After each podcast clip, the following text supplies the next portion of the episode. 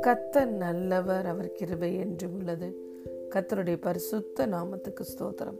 இந்த நாளிலும் தேவன் நம் அனைவருடனும் பேசுகிறதான வார்த்தை சங்கீதம் ஐந்தாம் அதிகாரம் பன்னிரெண்டாவது வசனம்.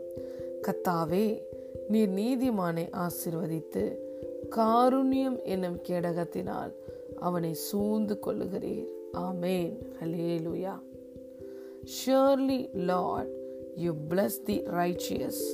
You surround them with your favor as with a shield.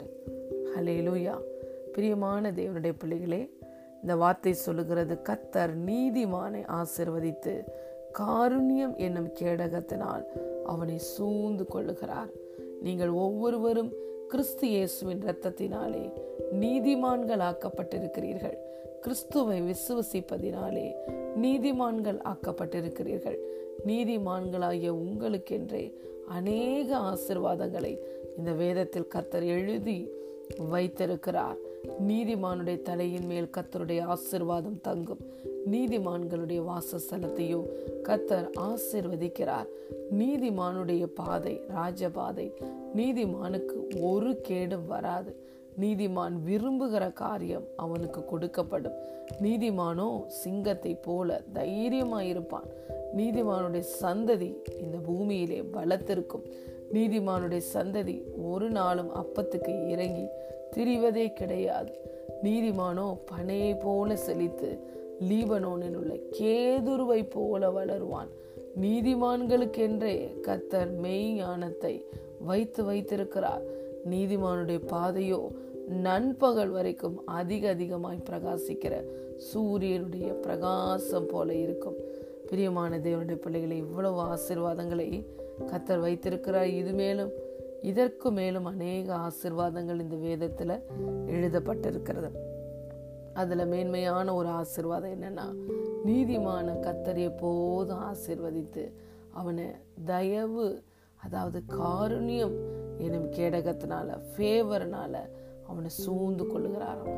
இந்த ஃபேவருடைய ஸ்பெஷாலிட்டி என்னென்னா அது நம்மளை உயர்த்தும் மேன்மைப்படுத்தும் பெரியவனாய் மாற்றும்.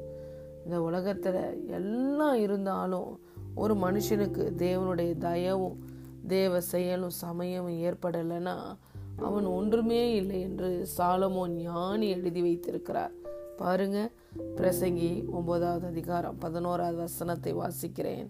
நான் திரும்பிக் கொண்டு சூரியனுக்கு கீழே கண்டதாவது ஓடுகிறதற்கு வேகமுள்ளவர்களின் வேகமும் யுத்தத்துக்கு சௌரியவான்களின் சௌரியமும் போதாது.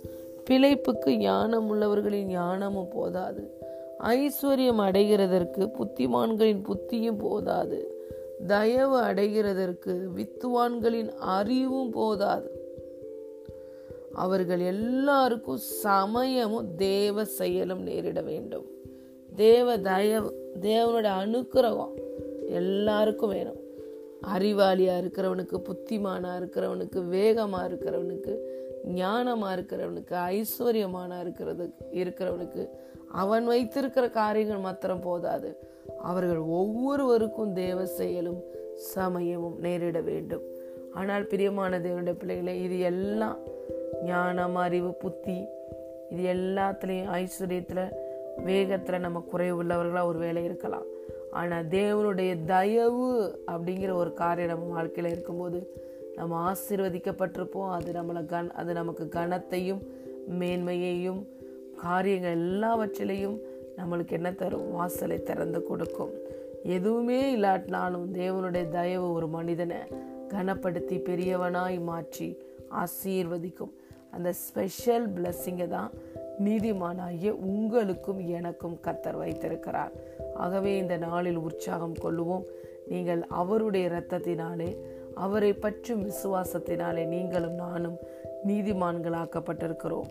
இன்று நாம் நீதிமான் என்றால் நீதிமானை கத்தர் ஆசீர்வதித்து காருண்யம் என்னும் கேடகத்தினால் நம்மளை சூழ்ந்து கொள்ளுகிறார்.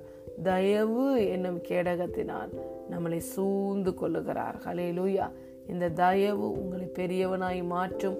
உங்களுக்கு காரியங்களுக்கு வாசல்களை திறந்து கொடுக்கும். உங்களை கனப்படுத்தும் மேன்மைப்படுத்தும் பாதுகாக்கும் உங்களை உயர்த்தி வைக்கும். பெரிய மாணவர்களே நீங்கள் கத்தராய் இயேசு கிறிஸ்துவினாலே நீங்கள் தேவ தயவையும் கிருபையையும் பெற்றவர்கள். ஹலே லூயா நீங்கள் பாக்கியவான்கள். You are blessed and highly favoured God bless you